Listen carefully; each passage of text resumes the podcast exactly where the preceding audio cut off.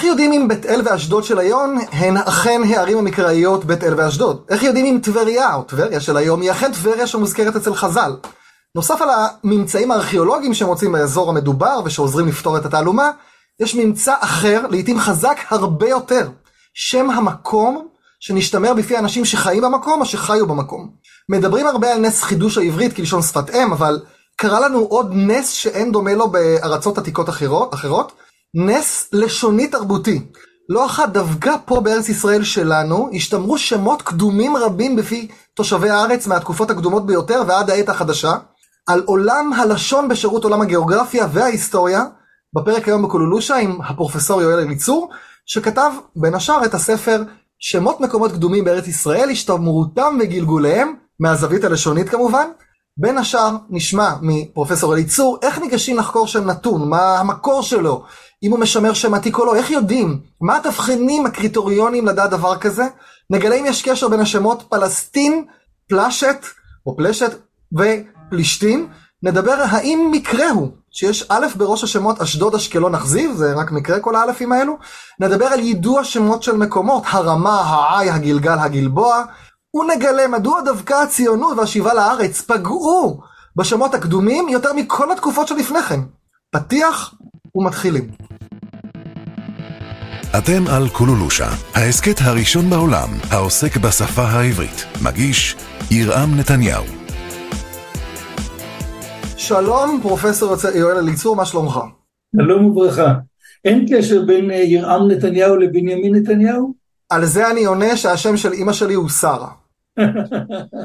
אה, אז רגע, אני אציג אותך לפני שאני אצלול, חוץ מהספר שכבר אמרתי שכתבת. אה, אתה איש לשון, חוקר בתחום הגיאוגרפיה המקראית, התנ"ך ועוד, אתה בוגר החוק ללשון באוניברסיטה העברית. כתבת דוקטורט בנושא שמות מקומות עתיקים שנשתמרו לפי ערבים בארץ, בארץ, הבחינה הלשונית. וזה מה שביסס, אה, עליו מבוסס הספר שלך שהצגתי בפתיח, שמות מקומות קדומים בארץ ישראל, השתמרותם וגלגוליהם בהוצאת יד בן צבי והאקדמיה ללשון העברית.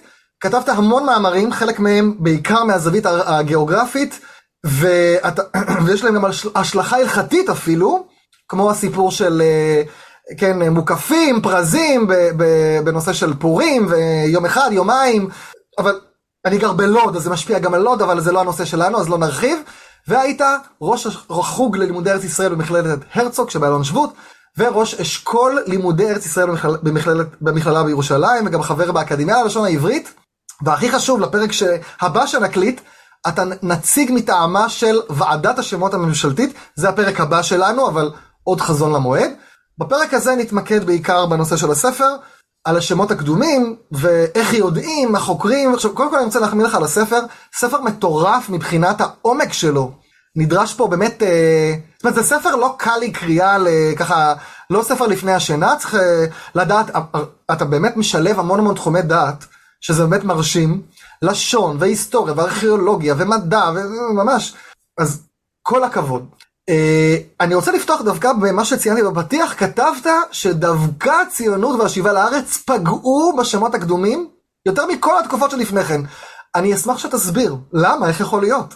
א', האהבה מקלקלת את השורה, כך יש כלל בדברי חז"ל.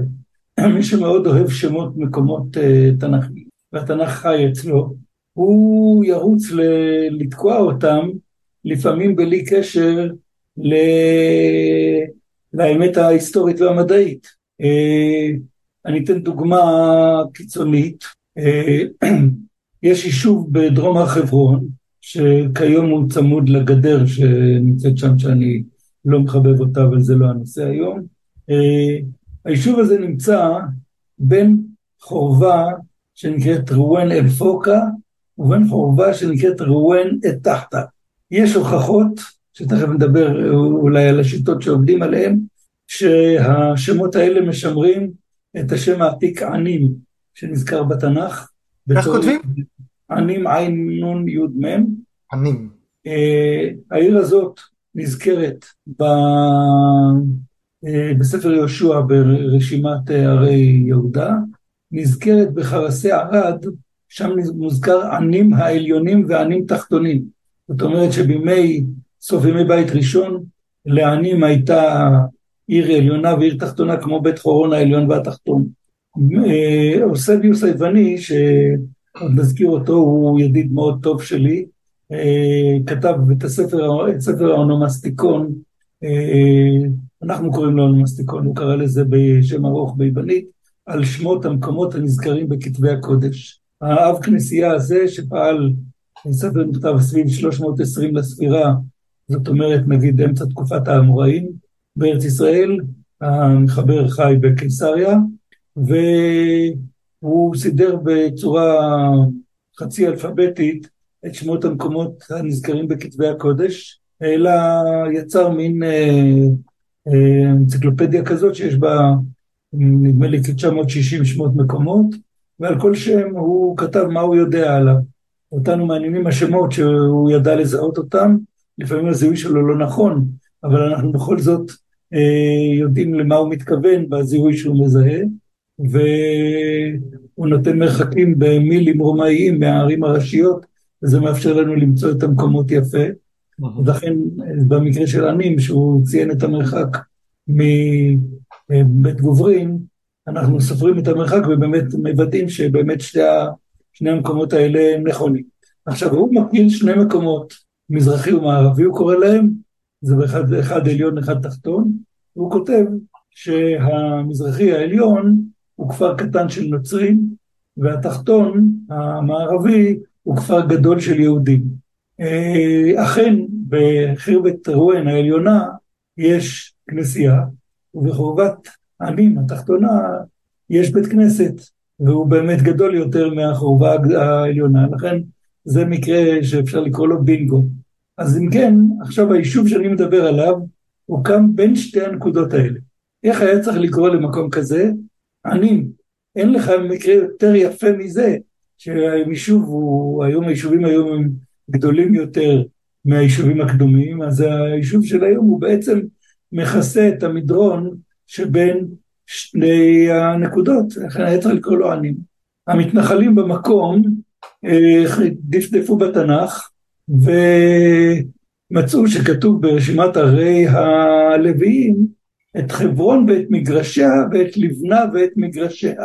אז הם אמרו, אם זה בהר חברון ואנחנו בדרום הר חברון, אז בואו נקרא לזה לבנה. קראו לזה לבנה. לא ידעו שלבנה היא מערי השפלה בכלל ולא שייכת לאזור הזה. היא ממערב לחברון ולא מדרום לחברון, כמו היישוב שלהם, רחוקה אולי עשרות קילומטרים מהם. הזיהוי שלה לא, לא בטוח, אבל בכל אופן... מתי זה היה שהם נתנו את השם?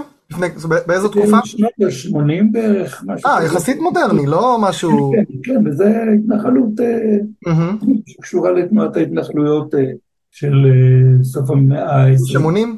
כן. עכשיו, לאחר זמן על קודקודם, אמרו להם זה לא מתאים, ואז ישבו ודנו והחליטו לקרוא לזה שני. שני? שני, נון יוד. למה שני? היא היה בן uh, מהיישוב הזה שנהרג בתאונת דרכים וכך היה שמו. Mm. Uh, ועדת השמות, נדבר על זה עוד היום, היא לא אוהבת שמות זיכרון בכלל, אבל uh, נכון להיום, uh, במועצה האזורית ובכל מיני פרסומים, שני לבנה. בינתיים המשפחה של אותו שני עזבה את היישוב בכלל, אבל לענים אין דורש ואין מבקש, והיה לי איזה ניסיון לדבר עם אנשים משם, דחו, דחו אותו על הסף. אז אה, זה דוגמה לשם לבנה שנתנו שלא במקומו. כמובן, יש לנו ענתות שהיא לא בענתות, היא באלמון. אלמון וענתות, שתי ערי כהנים בבנימין די קרובות זו לזו, שתיהן מזוהות בוודאות מפני שימור השם, נדבר על, על הרעיון, העניין הזה שימור השם, ענתות היא ענתה, ועלמון שנקראת בתנ"ך גם עלמת, היא עלמית, והיישוב הזה נמצא על יד עלמית, ממזרח, קצת מזרח לעלמית, ולכן ועדת השמות התעקשה שהוא עלמון. אבל... רגע, ענתה זה בערבית? כלומר השם, השם הערבי שימר את... את זה ענתה? השם ענתה הוא השם שחי בפי הערבים, כן. הבנתי, ואז באו, במקום לתת לזה את השם העברי ענתות, נתנו שם אחר? לא, לא, לא. זה... רגע, תן לי לגמור, שלא נסטה מנושא לנושא. אז אני אומר, התושבים של שהקימו את ההתנחלות על יד עלמית, הם אה, מאוד אהבו את השם ענתות שהם מכירים אותו, הוא שם מפורסם, ירמיהו הנביא מענתות, אביתר הכהן מענתות, וקוראים את זה בהפטרה, אז מכירים את זה, ולכן הם נתנו את השם ענתות, הם משתמשים בשם ענתות, המועצה האזורית משתמשת בשם ענתות, אבל השם הרשמי בהתעקשות של ועדת השמות הוא אלמון. אה, אבל כאן, אה, אז, אז אם כן זה דבר ראשון, אהבה מקלקלת את התשורה. סיבה שנייה אה, היא שהציונות אוהבת, לא תמיד מודעת לשמות העתיקים בשטח, ולא, חלק מהמייסדי היישובים לא התעניינו בזה, ולכן הם נתנו שמות מכל הבא ליד, לפעמים נתנו שמות, בייחוד שמות זיכרון, לאישים אה, בכל מיני מקומות, ולפעמים איבדו את השם העתיק של המקום. אה, וכך קרה, ועוד עוד דבר זה לפעמים שינוי, שיפוץ של שמות, אה, וזה זה מקרים נדירים יותר, אבל בספרי הבאתי את הדוגמה המעניינת, כל המטיילים מכירים את חורבת מדרס, שהיא אתר עשיר מאוד בממצאים בתת-קרקעי, מנהרות אה, מפלט תת-קרקעיות מתקופת אה, המרד הגדול ותקופת בנט בר כוכבא, מרבים לבקר שם, אבל השם חיבה חורבת מדרס הוא עברות, דווקא שוועדת השמות עשתה מתוך אה, חוסר תשומת לב, לשם ערבי קודם שנקרא דרוסיה. והנה ישנו היסטוריון, ישנו גיאוגרף יווני, אלכסנדרוני, פטולמיוס המכונה לפעמים תלמי אצלנו, שבספר הגיאוגרפיה שלו הוא הזכיר, מנה את הערים החשובות בארץ יהודה, זמנו הוא זמן בר כוכבא, והוא כתב שדרוסיה היא אחת הערים הגדולות ביהודה. זאת אומרת שהשם שנראה לאנשים בימינו כאילו שהוא ערבי, הוא בעצם שם עברי קדום, והם שיפצו אותו והפכו אותו לשם עברי אחר. אז זה, זאת אומרת, ההתערבות של ה... והידענות היתרה היא לפעמים בעוכרי הדבר, בעוד שהערבים שלא לא התעניינו בשמות האלה פשוט, פשוט העבירו מה ששמעו, הם עשו, הם, הם עשו שירות יותר טוב במובן הזה.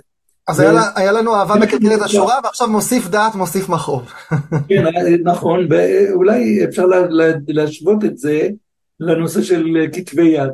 בדרך כלל כשמעתיק כתב יד הוא תלמיד חכם, צפויות יותר תקלות מאשר כשהמעתיק הוא עם הארץ. כי כשהמעתיק הוא עם הארץ, הוא מעתיק מה שהוא רואה לפניו, ויש לו לפעמים שיבושי העתקה, אבל המעתיק המחוכם הוא מתקן ומשפץ ומבין הכל, ולפעמים זה מזיק. טוב, אה, עכשיו, איך ניגשים לחקור שם? זאת אומרת, אתה, בספר שלך אתה עושה את זה. תיתן לנו טיפה, איך ניגשים לזה? אגב, אתה די, טוב, תגיד, ואז אני אגיד משהו על, על זה. איך ניגשים לחקור שם? מה, מה נדרש? מה, מה מחפשים? איפה מתחילים? אמ, קודם כל יש ספרות רחבה, שאני לא המצאתי אותה, של נושאים ושל מחברים ושל חוקרים שחרשו את הארץ לאורך ולרוחב ולגובה, ועקבו אחרי השמות, היו מודעים לתופעת השמות. ראש וראשון לכולם הוא רבי היסטוריה פרחי לפני 700 שנה, שכתב, הנה אני אצטט אותו, והודיעך כי שמות העיירות והנערות הכתובים בכתבי הקודש שבכתב ושבעל פה, מעט הוא מה שנשתנה שמם בין הישמעאלים. במקום אחר הוא כותב, הארץ לעולם עומדת בשמותיה ברוב, והשינוי בשמות מעט הוא. אז אה, וזה ביסס את, ה, את המחקר בייחוד במאה ה-19, החיפוש הזה והמציאה של השמות הקדומים. כלומר, נקודת המוצא זה שאם אני שומע בפי התושבים איזשהו שם שדומה לשם שאני נגיד מכיר מהעיר מקראית, נקודת המוצא שלי ש, ש, שלא שינו את השם וכולי, אלא זה השם המקורי שכנראה ישתמר. אה, כן ולא. זאת אומרת, אה, לעיתים השימור הוא מושלם. נגיד חלחול הוא שם תנכי, כתוב ברשימת הרי יהודה חלחול בצור וגדור. והוא נקרא היום חלחול. אילו לא היה הפסוק הזה בספר יהושע, כל אחד היה אומר לך, מה זה חלחול? זה שם ערבי. אבל הוא לא, הוא שם מקורי, אה, קדם עברי אולי, כנעני אפילו, ותעיד העובדה שאנחנו לא בדיוק מבינים אותו, שכנראה הוא קדום ביותר. אז זה, זה נקודה אחת. לפעמים השם השתנה קצת, ואני עקבתי אחרי השינויים האלה בעבודתי. מה למשל, איזה שם היינו חושבים שהוא משמר ופתאום אתה מגלה, ואיך אתה מגלה שהוא השתנה, איך אתה יודע את זה? או, אז, אז כאן אולי נתחיל מזה שאני, כשניגשתי לעבודתי מצאתי אדמה חרוכה, אני אסביר למה. כולם מדברים, כל המחקר מתחומים שונים, אם זה גיאוגרפיה, אם זה תנ"ך, פרשנות מודרנית למקרא, או למקורות חז"ל, או ליוסף בן מתתיהו, או אם אנחנו מדברים על אה, אה, אנשים שעוסקים בלשון, בלשונות, כולם מתעסקים בשמות המקומות, אבל מעט מאוד עבודות הוקדשו לסקירה המסודרת של הדברים האלה. אה, לפניי פעל מאה שנה קודם חוקר גרמני בשם גאורג קמפמאייר. האיש הזה כתב ב-1892-3, כתב, אה, עשה עבודה מקיפה של השתמרות שמות המקומות בארץ על פי הספרות המחקרית של המאה ה-19. אה, בזמני ובמקביל אליי וקצת לפניי ישנו רן צדוק שעובד על דברים כאלה גם כן. אבל בסך הכל מתברר שהתחום הזה הוא תחום פרוץ מאוד. מדוע? אנשים שרצו אה, להוכיח משהו מסתמכים על אה, דמיון מה בשם ואומרים זה מזכיר לי את השם המסוים מהמקורות ו... ואני מציע לזהות את זה במקום הזה והזה. אה, ובזה, וכך נוצר, אה, אפשר להגיד, בלאגן די גדול. אה, והייתי צריך, המשימה הראשונה שלי הייתה לעשות סדר בדבר. דבר ראשון התברר לי, והייתי צריך להשקיע בקריאת כל ספרו הגרמני של קמפמאייר, בזמנו עשיתי את זה בעזרת אבא שלי, זיכרונו לברכה, שבכל ביקור אצלו הייתי מביא כמה דפים משם והיינו עוברים על זה ביחד, כי הגרמנית אצלו היא לא, לא שפת אם, אבל שפת תרבות מהילדות. אה, אז אה, כשעברתי על העבודה של קמפמאייר, ראיתי שיש שם מוקש גדול. מה הוא? הוא, הוא ערביסט היה, אה, קמפמאייר. הוא לא היה בקיא בגיאוגרפיה ההיסטורית המקראית. מאיפה הוא לקח את החומר? מהספרות של גיאוגרפיה של, של הנושאים והמחברים של המאה ה-19 שקדמו לו. עכשיו, אם הם, הם, מה שקרה הוא שלעיתים הם הסתמכו על דמיון לשוני שנראה להם, והוא בא בעקבותיהם והפך את התחושה הלשונית שלהם לכלל לשונאי שלפיו צריך לעבוד. בספרי, בהקדמת ספרי הבאתי את הדוגמה הכי קיצונית, וזה הערך האחרון בספרו של אה, קמפמאייר, הוא עבד על 150 שמות מקראיים, אה, ומה שהוא עשה, הערך האחרון לפי א' ב' זה תרצה. תרצה השם האחרון מבחינת סדר א'. עכשיו, לתרצה אין זיהוי בטוח, התל שמזהים אותו כתרצה זה על פי שיקולים כלליים. אה, כיום, בספרות המאה ה-19, אני חושב, אם אני זוכר נכון, הוא הסתמך על רובינסון וסמית, שהם חוקרים באמת דקולים וחשובים מאוד, והוא... הם, הם טענו שהשם תלוזה, את פלוזה בצפון מזרח לשכם, זה משמר את השם תרצה. וואו, נשמע רחוק, לא? נשמע רחוק. עכשיו צריך להביא בחשבון שהם קראו את התנ"ך בלועזית, ושם האות Z מייצגת את האות צדי בעברית. אז כשאתה רואה תרזה, אז אה, זה כבר נראה לך יותר דומה לתלוזה. ואז הם אה, זיהו, והוא בא בעקבותיהם ואמר, אם ככה אנחנו לומדים מכאן שלפעמים ת' הופכת לט', וכשהרי תלוזה הוא בט' ותרצה היא בת'. מבחינתם, ההבדל בין ט' לת' לא היה קיים, אה, לא היה מורגש נגיד לפחות, מפני ששוב הם עבדו עם תעתיק של אה, לטיני, שבו האות T מייצגת את שניהם. אז לכן הוא הגיע למסקנה שת' הופכת לט', ר' הופכת לל', צדי הופכת לז', אה, ורק אה, הוא התלבט מה קרה לתנועות של המילה הזאת. אז זו דוגמה מובהקת לכישלון של מישהו שהסתמך, זאת אומרת זה, זה סיפור אה, של כישלון מעגלי, הם התחילו מהתחושה שלהם להשתמרות, והוא בנה על זה את העקרונות, ולכן זה בעצם פוסל את העבודה שלו במובנים האלה. יש הרבה דברים שיש מה להסתמך עליו. הוא היה אדם גדול, הוא השתמש בספרות מאוד רחבה, אפשר לקבל ממנו הרבה מידע, אבל, אבל המתודה שלו היא פגומה. זה נשמע ממש מה שאתה מתאר עבודת בלשים, זאת אומרת אתה צריך להיות בלש. נכון. זה בא, מה הם חשבו, אם הם צדקו, אה, זאת אומרת, יש פה, והוא הסתמך, זאת אומרת, זה ממש נשמע לי עבודת בילוש. זה, זה עבודה מאוד מעניינת, נכון, נכון. עכשיו, גם המון אה, פרטים. מה, שאני עשיתי, אני ניסיתי לקבוע עקרונות שלפיהם אני יכול לקבוע קודם כל שזה הוא, קרוב לוודאי. אז רק תיתן לנו נגיד את שלושה, שלוש עקרונות אה, מרכזיים, שלושה עקרונות מרכזיים. דבר ראשון, אם השם הוא, הוא מאוד נדיר בצורתו, והוא השתמר היטב, אז זה סימן טוב לו. דוגמה, השם תענך, תענ"כ.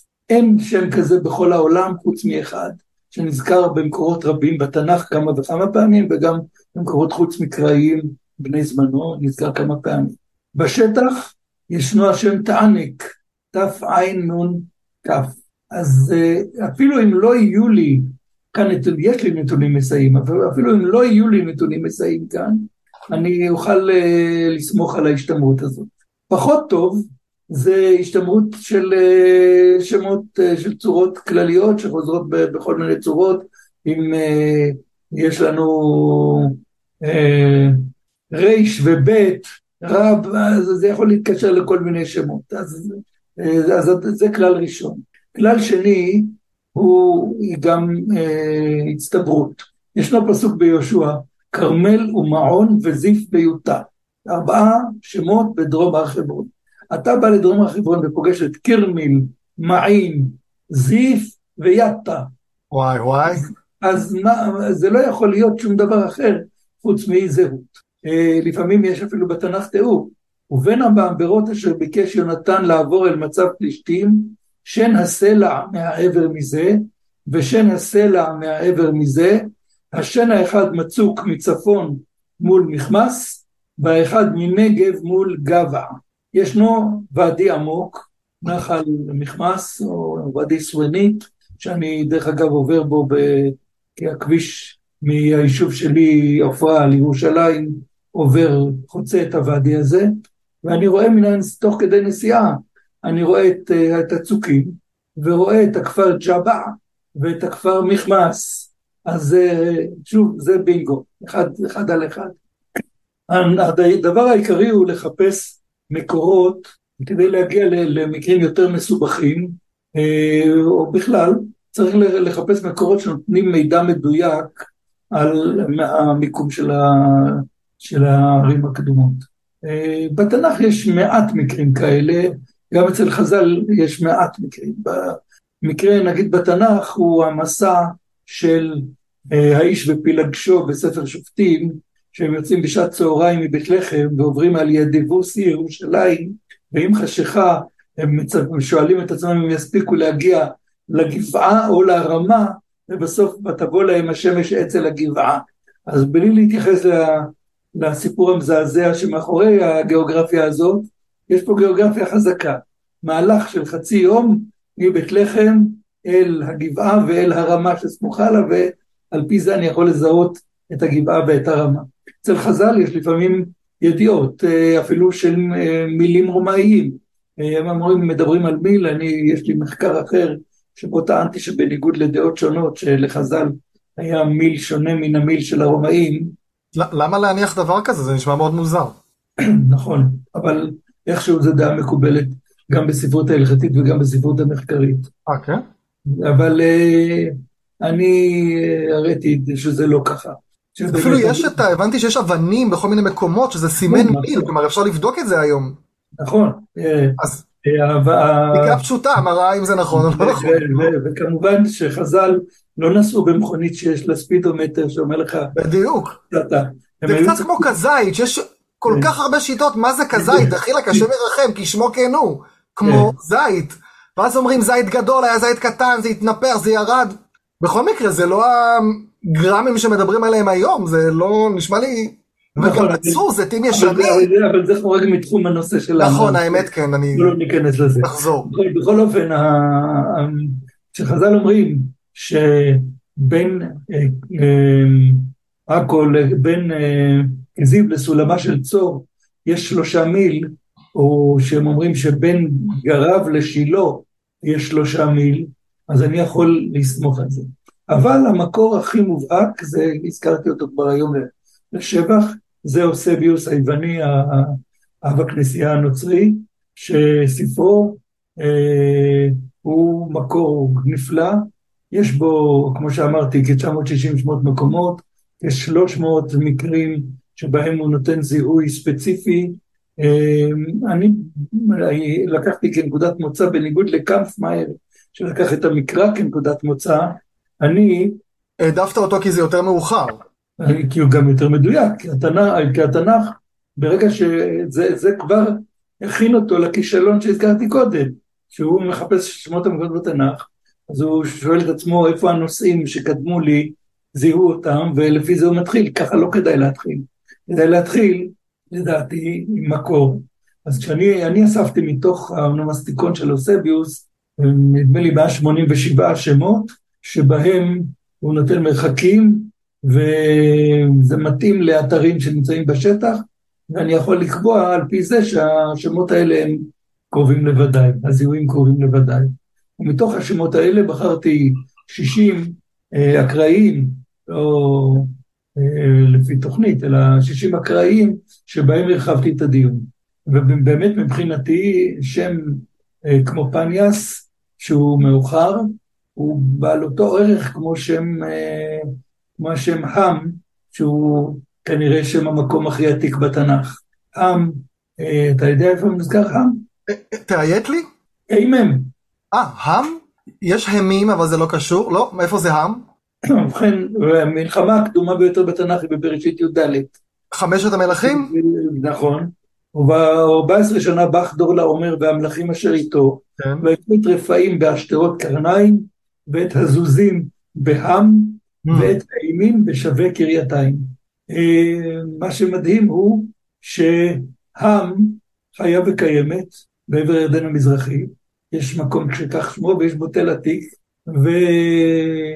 וביקרתי בו פעמיים רק בגלל ההתרגשות לשמוע שם בן ארבעת אלפים שנה שזרם מאב לבן, מנכבש לכובש, והגיע אלינו באותה צורה, אותה צורה בדיוק שבה הוא כתוב בספר בראשית, עם.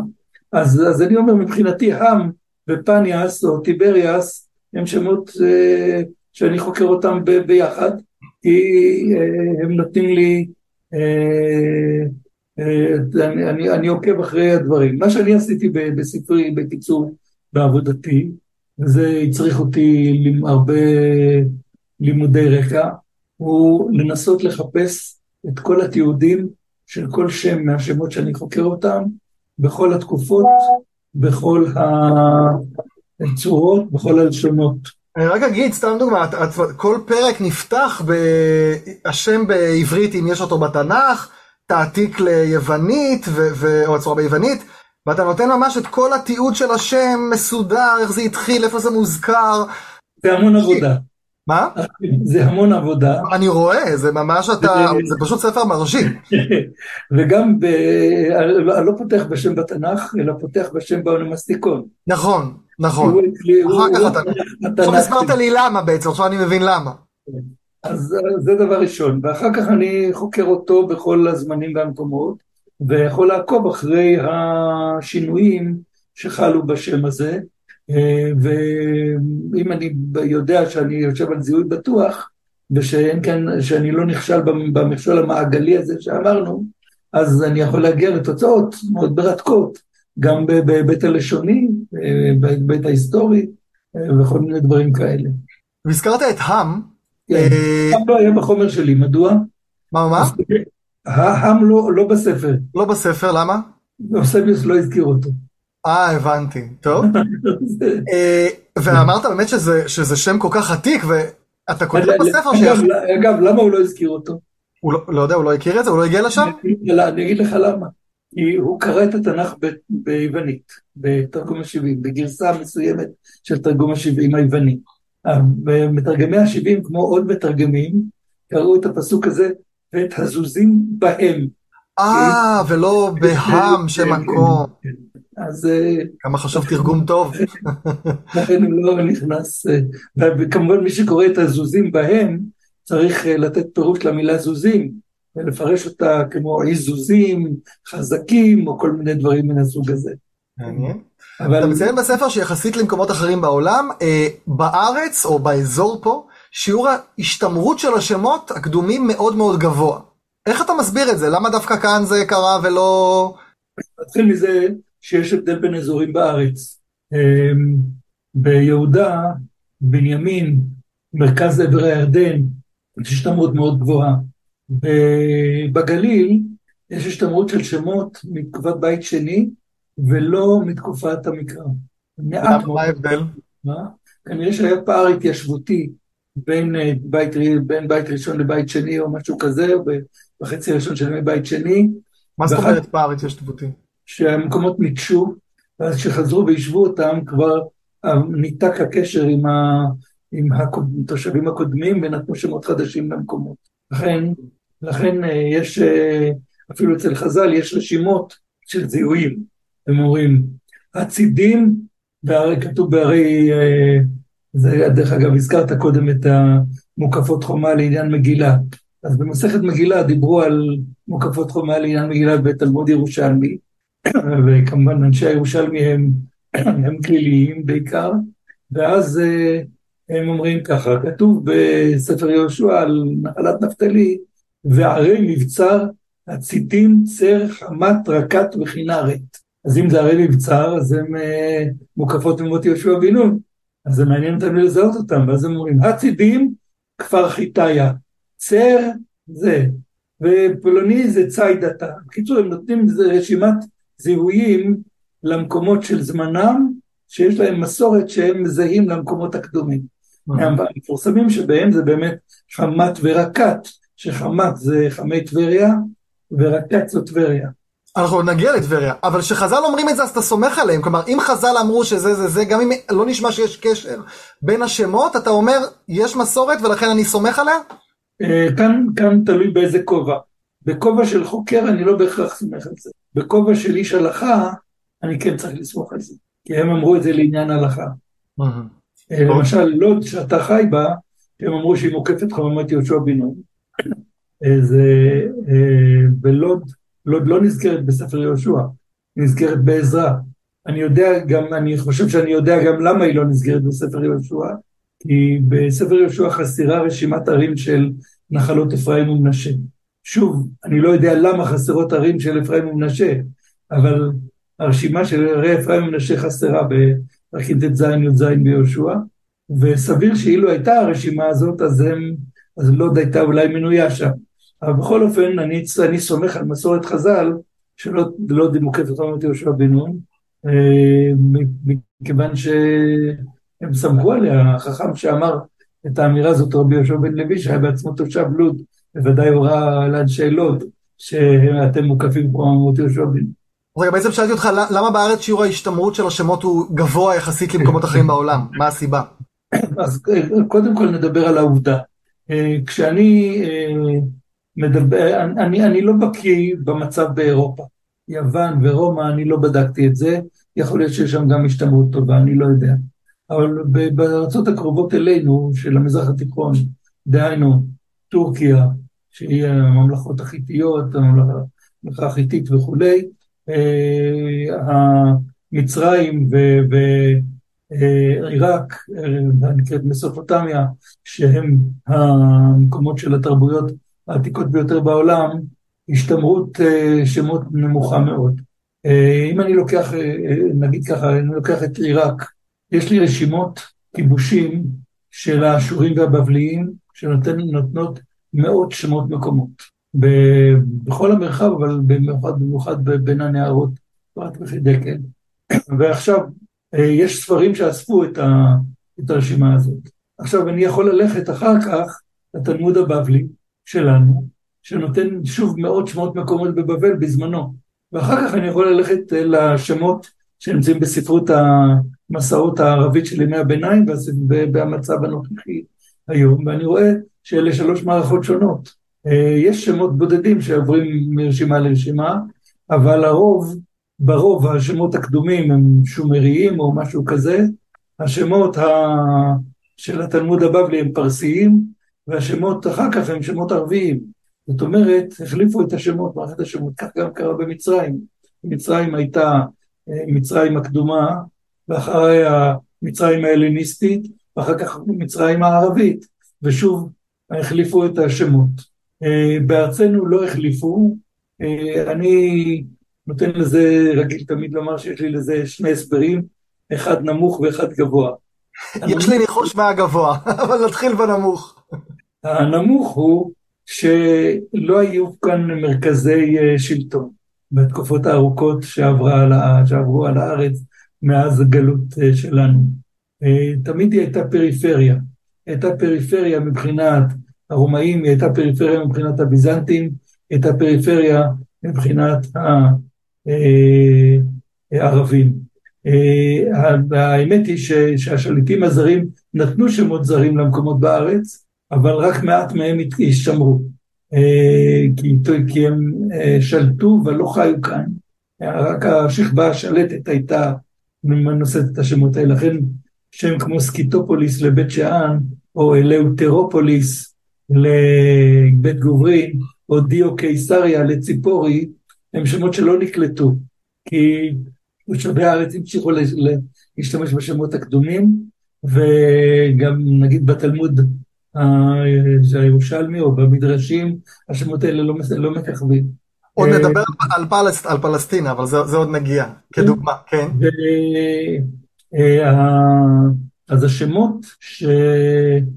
שתושבי הארץ שמרו הם השמות שהם קיבלו מקודמיהם ומאבותיהם והעבירו אותם הלאה, בניגוד לארצות ההם, ששם מרכז שלטון עם חליף יושב בבגדד, אז הוא דואג יפה יפה שכל השמות מסביבו יהיו ערביים, כי מה זאת אומרת, אם אנחנו פה מדינה, אימפריה ערבית, אז השמות צריכים להיות ערביים, והוא דורס את השמות הקודמים ומחליף אותם. אה, זה ההסבר הנמוך. כן, ההסבר הגבוה הוא שאולי הקדוש ברוך הוא תכנן לנו שנדע לאן לחזור. יש פסוק בירמיהו, שובי בתולת ישראל, שובי אל ערייך אלה. אה, מעניין שהנביא אומר, שובי אל ערייך אלה.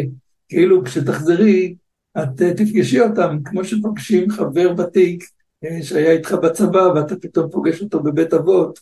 אז כן, אה, זהו. אז גם כאן אה, המציאות הזאת היא אה, נשמרה במידה רבה. טוב, מעניין. בואו נדבר רגע על פלסטין, פלשת, פלישתים. יש קשר אל הגלגולים? מה, מה קרה שם? קודם כל השם הוא לא עברי. אתה לפעמים קורא גם חוקרים רציניים שאומרים שפלשת זה משום שהם היו פולשים שפלשו לכאן וכדומה. מה, מה השגיאה פה? השגיאה היא שהמילה לפלוש היא מילה בעברית מודרנית בלבד, mm. ואילו בעברית הוותיקה יותר מדובר על נקב מפולש, שהוא נקב שהולך מצד לצד של הדבר, אבל לא, לא קשור להתקפה של, של כובשים או משהו כזה. Mm-hmm. השם, השם הוא שם כנראה בשפה זרה, הוא נזכר במקורות מצריים אה, בכתיב פרס"ת. אה, אה, למה בריש? למה בריש? כי למצרים אין למד, וכאשר הם נתקלים בשם זר להם שמכיל למד, בתקופות קודמות קדומות הם כתבו במקומו א', ובתקופות מאוחרות הם כתבו במקומו ריש. הם תקופות יותר, יותר קרובות, נגיד תקופות מקראיות. ושמו ריש. אז לכן השם נמצא במקורות מצריים, הוא נמצא במקרא, הוא נמצא, היוונים מכירים אותו, הצורה, אה, הצורה אה, פלסטינה היא צורה יוונית שנמצאת כבר אצל הרודוטוס, אה, היסטוריון שזמנו מקביל לראשית ימי בית שני, אז אה, אה, השמות השם הזה קיים. אומנם בספרי ציטטתי חוקר שאלה השערה מעניינת, שהוא טען שהשם פלסטינה לא, לא מבוסס על הפלישתים, אלא דווקא על ישראל. מדוע? איך, מה הקשר? הוא אומר שפלסטס ביוונית זה אה, לוחם, מתמודד, נאבק, מתאבק, והוא חושב שזה אה, אולי תרגום של כי שרית עם אלוהים ועם אנשים בתוכל. וואו.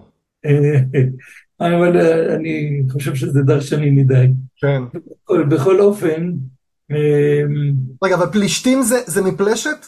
פלשת, כן. הם, הם עם, אחד העמים מהים, מגויי הים שפלשו למזרח התיכון, היה פלשת או הראשי שבהם. כלומר, פלישתים נקראים פלישתים כי הם ישבו בפלשת? אולי הפוך, הם אולי ישבו את פלשת כשהם באו מן הים. והמשמעות של פלישתים, זאת אומרת, זה לא פלישה אלא? אלא משהו בשפה זרה שאני לא יודע מהו. משהו במצרי, הבנתי, שאנחנו לא יודעים מהו. והקשר לפלסטין? כמו שהם הוא מילה בשפה הזוזית. אנחנו לא יודעים. זה משהו בשפה הפלישתים. והקשר לפלסטין? עכשיו, אה, אז, אז כאשר היוונים לקחו את זה, הם אה, אה, עשו מזה, הם הגישו את זה בצורה פלסטינה. מדוע פלסטיני? קודם כל, הם, את האות פ', אולי זה מעניין לדעת שהאות פ' בתעתיקים, בהעברה משפות לשפות, האות פ' היוונית, היא ייצגה את הפ' בתקופות קדומות, ואחר כך קיבלה, קיבל את התפקיד הזה האות פי, שהיא אות אחרת ביוונית. אה, והיא אות אה, חוככת, או ביטאו אותה בהתחלה פה, ואחר כך פה. לכן למשל, מתרגמי ה-70 לא קוראים לה פלישתים פלסטינים, אלא קוראים להם פיליסטיים, הם כבר אחרי המעבר, הם מאוחרים כבר למעבר הזה, ולכן הם משתמשים בפה. אבל היוונים קלטו את השם הזה בתקופה קדומה, ולכן זה עדיין בפה. עכשיו, זה אחר כך עבר אה, אל... יש גם כן אמירה מאוד נפוצה שאתה שומע אותה, שהיא קצת פוליטית, שאומרת שאת השם פלסטינה המציא אדריאנוס כדי uh, להפסיק להשתמש בשם יהודה, יהודה. Uh, זה לא נכון. באמת? פלסטינה הופיע כבר קודם, הוא אימץ אותו והעדיף אותו על השם יהודה. מי, מי, המציא, אותו קודם? אמרתי לך, הרודוטוס כבר השתמש בו מאות שנים קודם. Uh, ואפילו אה, גם, גם אמירה אחרת שאמרה שבראשונה להתייחס רק למישור החוף, ורק הרומאים הם שהרחיבו, גם, זה, גם זאת לא אמירה נכונה. גם, אה, גם במקורות הקדומים יותר, זה בספרי הבאתי ראיות לזה, גם במקורות הקדומים יותר השם היה לפעמים רחב ולא דווקא מתייחס לשפלת פלשת. אבל אה, האימוץ של השם הוא דבר של אדריאנוס, במקום יודע, יהודה. אז זה, אה, זה אימוץ, זה לא יצירה. איך, לערבים זה עבר בצורה, עכשיו, אה, בתקופה הביזנטית במיוחד, חילקו את הארץ לשלוש פלסטינות, פלסטינה הראשונה, השנייה והשלישית לפי אזורים בארץ. הערבים כשהם כבשו את הארץ, הם ירשו את זה. ולכן הם, אה, הם, הם השתמשו בשם פלסטין.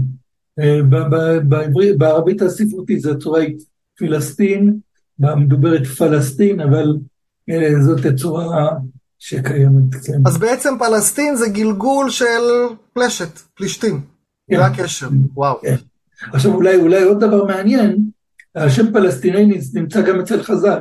אה, כשמדברים על כמה דוכסים שהיו עם אה, טיטוס בזמן שהוא כבש את ירושלים, בהגדת החורבן, אומרים שהיה שם דוקוס דה ערביה ודוקוס דה פלסטיני.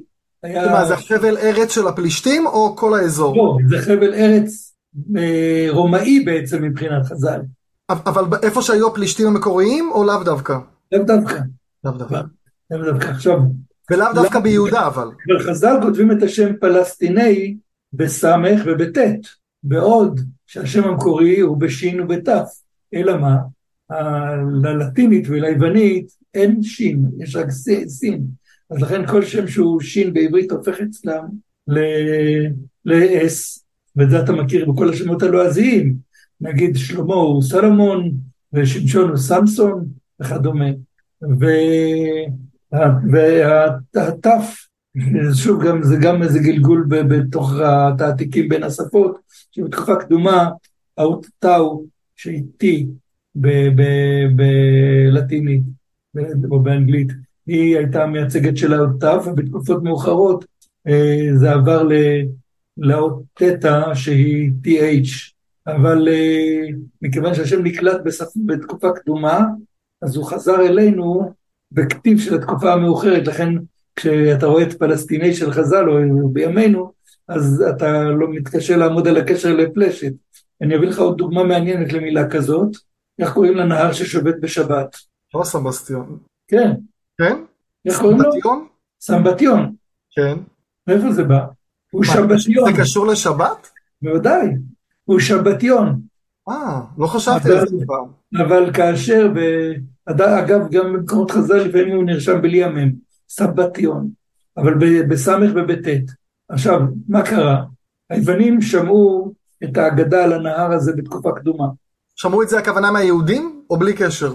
לא, היוונים הגויים שמעו את האגדה על נהר ששובת בשבת. כן, אבל שמעו את זה מהיהודים או בלי קשר? אני מניח שכן, אני מניח שכן.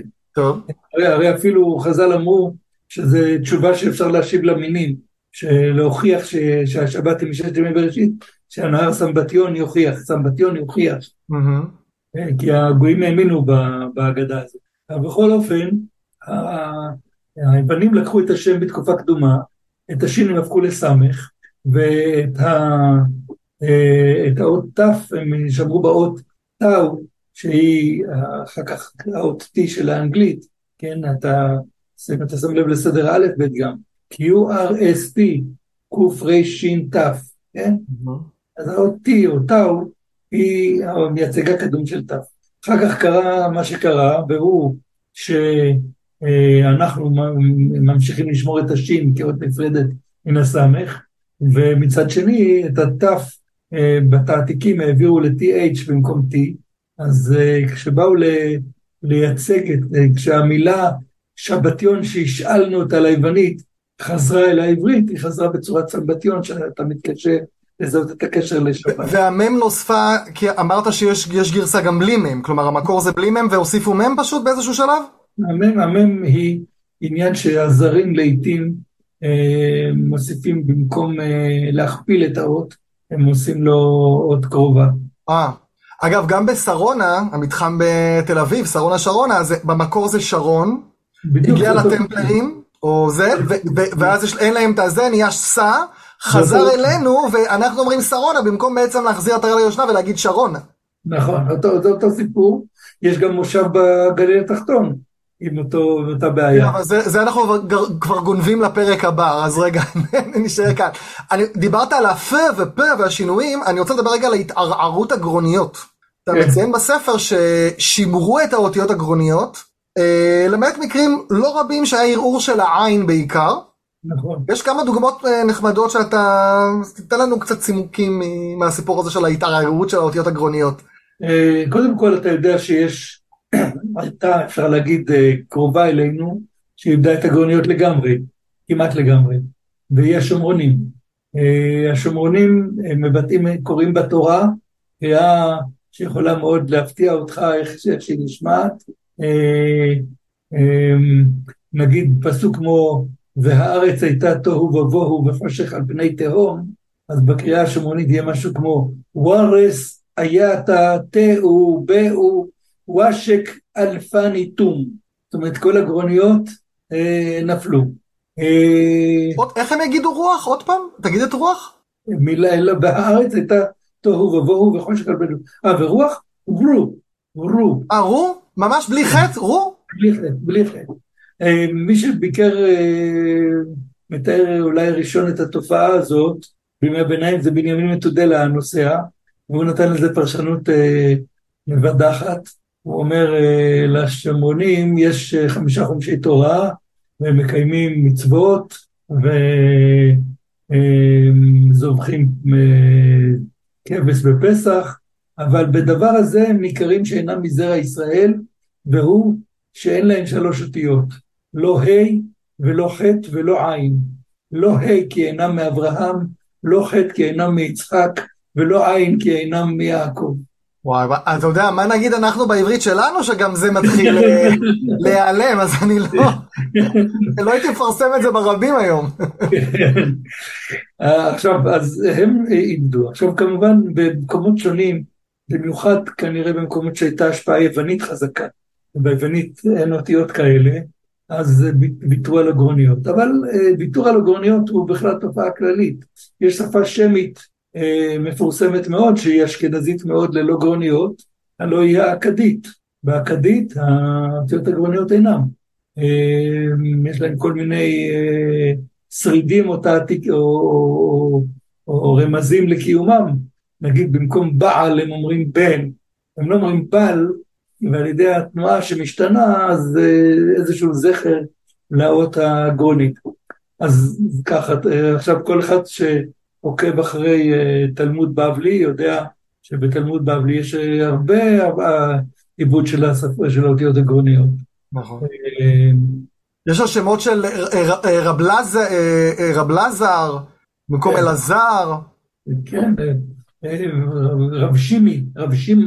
כן, רב שמן בר אבא הוא שמעון, רב שמן בר אבא. גם כתוב על החזנים בבית שאן, שהם לא, לא הוגים את הגרוניות והם לא יכולים להיות חזנים. תכף נדבר על זה.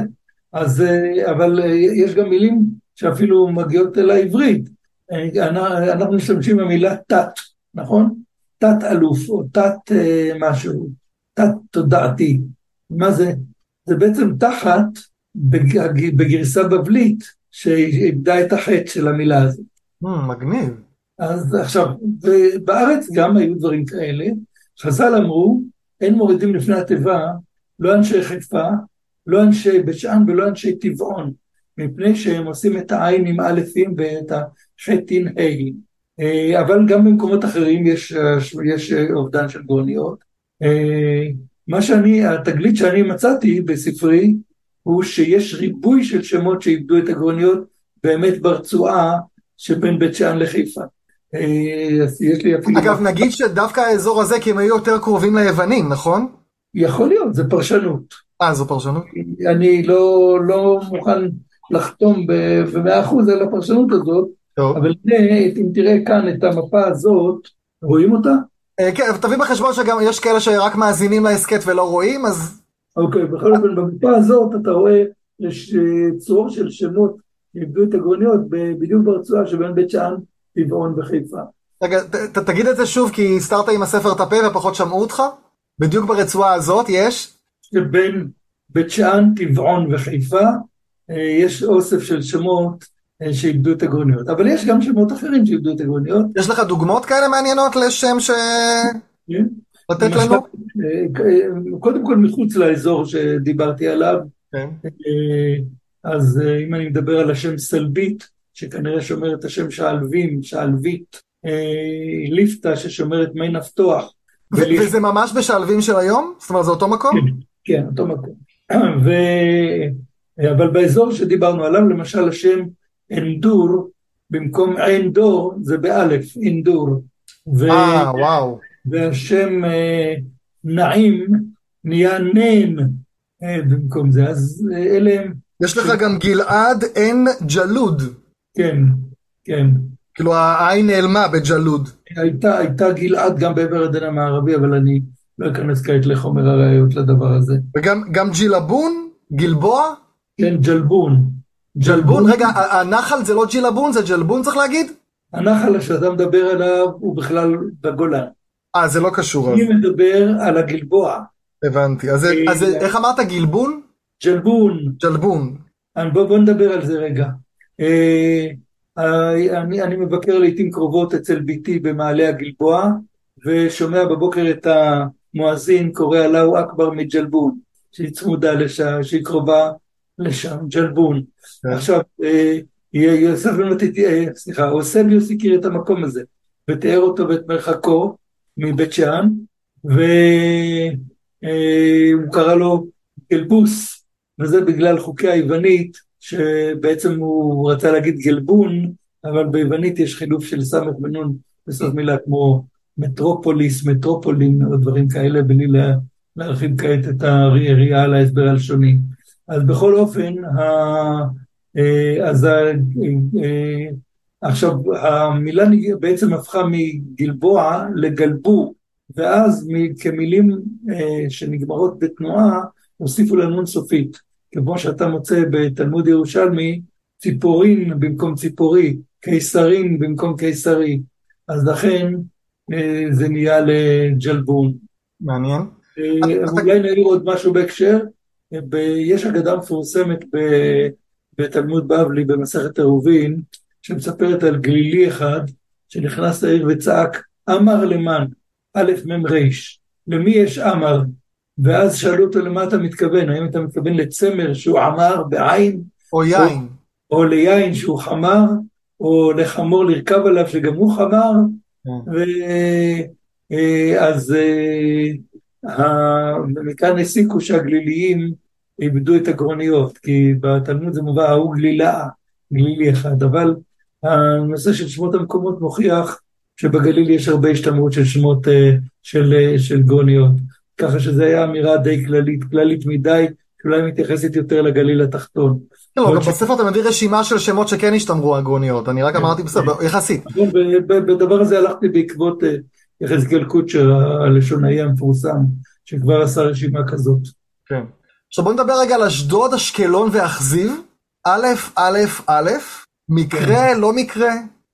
תראה, א' פרוסטטית קוראים לאלף, שהיא באה לפני ייצור של, לפני אשכול של שני יצורים.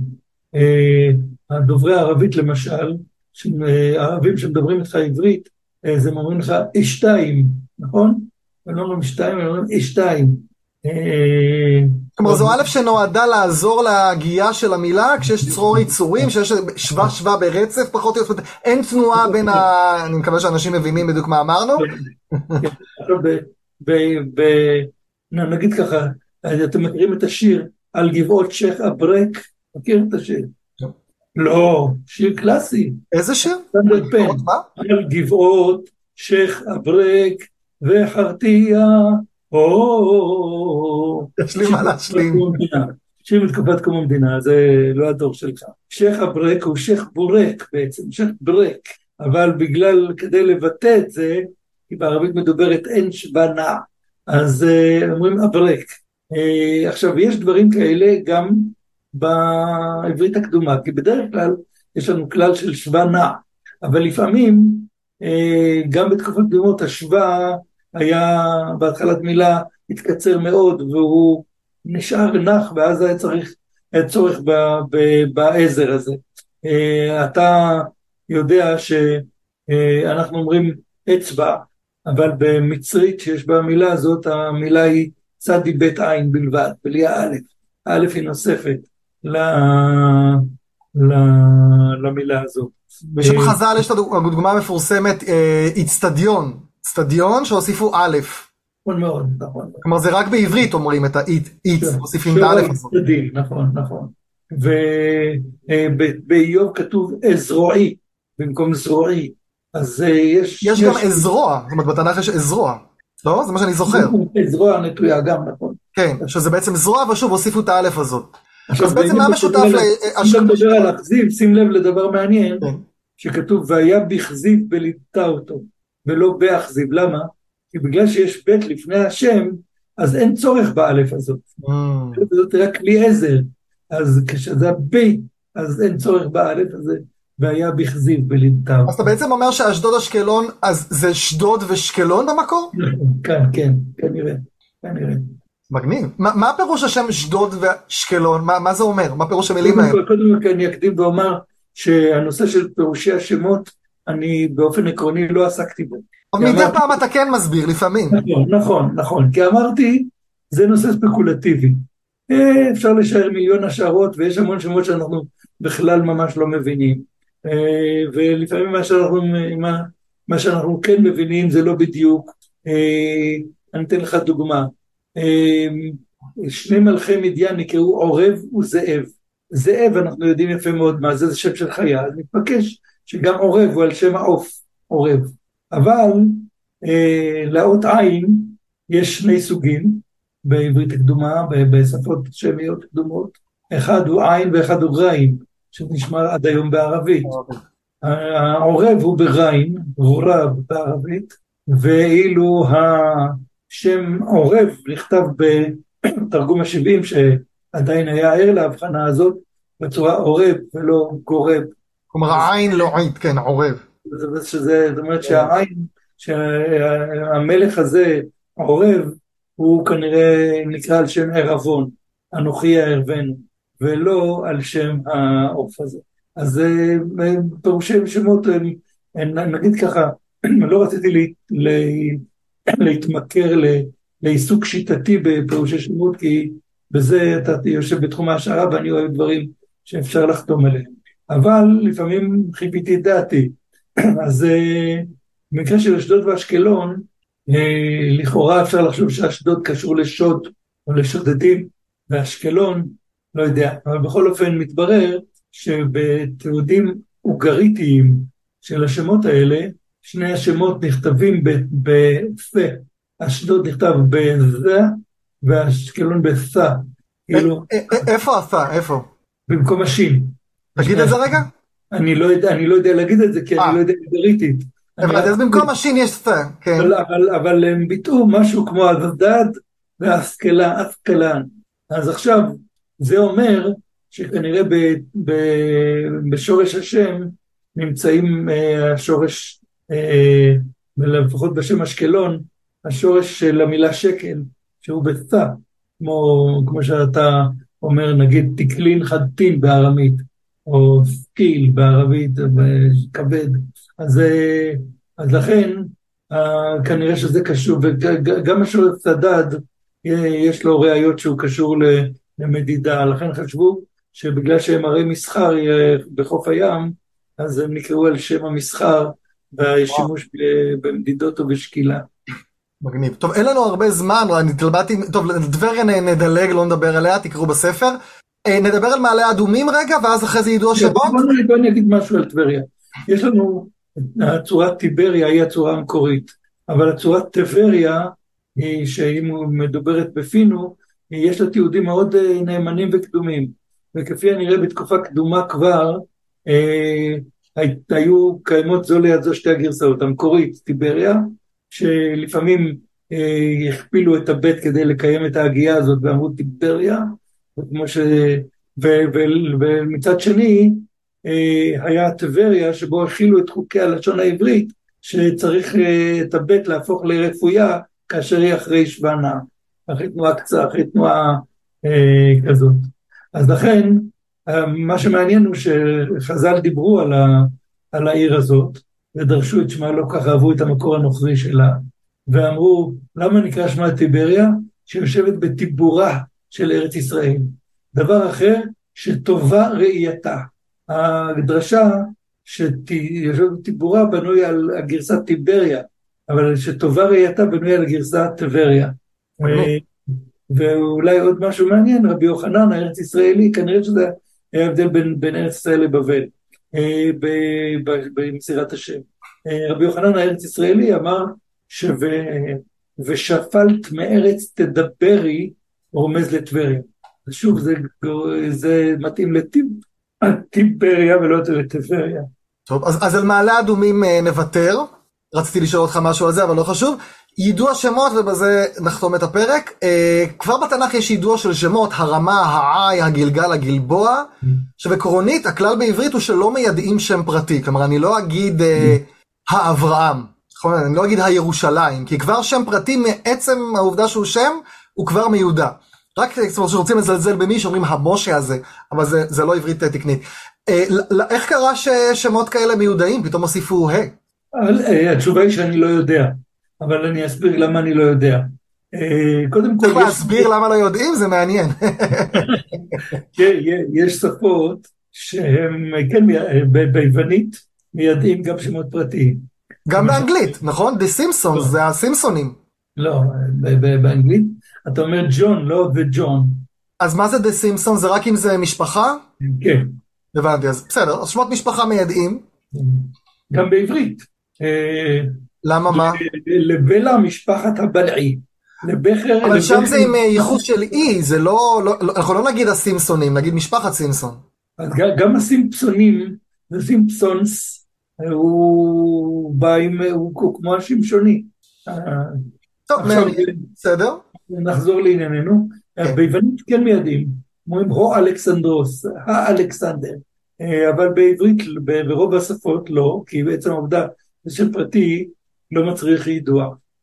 אתה צודק שיש אה, שמות שהם מיודעים, בדרך כלל הכלל ההגיוני הוא שכאשר השם הוא חצי שם וחצי אה, אה, מושג, שם כמו הרמה התחיל מפני שתיארו את המקום הטופוגרפי הרמה, הגבעה, הרמה, אז אה, קראו להם בשמם, כנראה גם העי, החורבה. העי אה, העי העיר זה כנראה התחיל, זאת אומרת, זה במקור כנראה משהו שממש עי? מקום חרב? כן, יש המון שמות מקומות שמתחילים מחורבה שבונים אותה אחר כך, על חירבה, יש כמה מקומות כאלה. אז, אה, לכן, אה, והצרה היא שהצורות האלה נמצאות גם על שמות שאנחנו לא ממש מבינים אותם כמו שצריך. אה, ולכן, אה, נגיד הדברת, שאני לא יודע בדיוק מה זה, ב- על יד הר תבור, אז אה, אה, מה זה השרון נגיד? עכשיו, השרון זה סיפור אחר. אזורים בארץ מקבלים ה' בקביעות בכל רובדי השפה העברית, גם בימינו. אומרים, אומרים הגליל ולא גליל. הבקעה. הבקעה, הגליל, הנגב. עכשיו, הבקעה זה, זה מקרה יותר קל להבנה, כי יש כל מיני בקעות. אבל הנגב, אין נגבים שונים.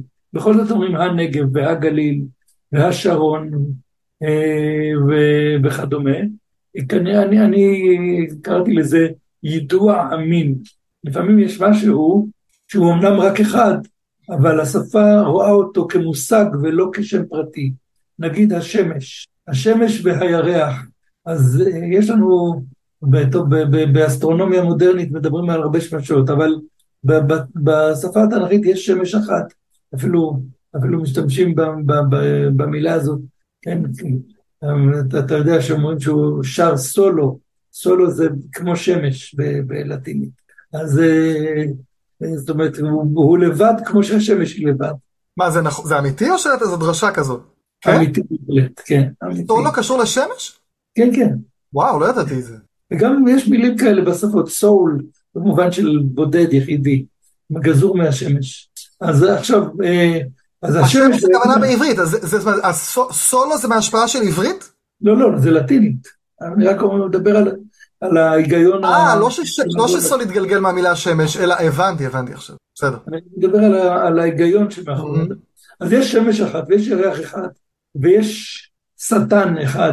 אבל אומרים השמש, הירח, השטן. למה אומרים ככה? כי השפה לא מגדירה את זה כשם פרטי כמו יוסי או אברהם. היא מגדירה את זה כמושג שאומנם יש רק אחד כזה. ולכן היא נותנת לו את, ה, את הידוע. ואני חושב שזה הסיפור גם בשמות האזורים, כמו הבשן, הגלעד, הנגב, הגליל, השרון. אה, אבל בכל זאת אין לי פתרון סופי לשמות נדירים מסוימים שבהם יש בכל זאת ה'.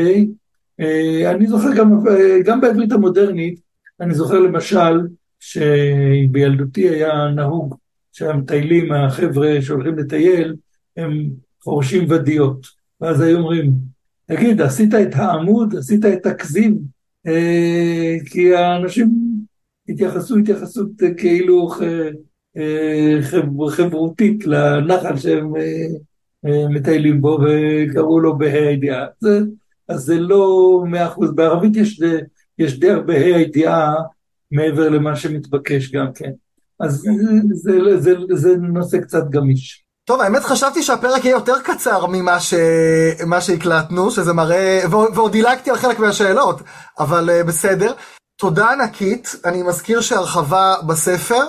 Uh, אנחנו עוד נשארים לעוד פרק, ואז שוב תודה. אה, הפרק הבא בנושא שמות, אה, ועדת השמות הממשלתית, בדגש על הזווית הלשונית.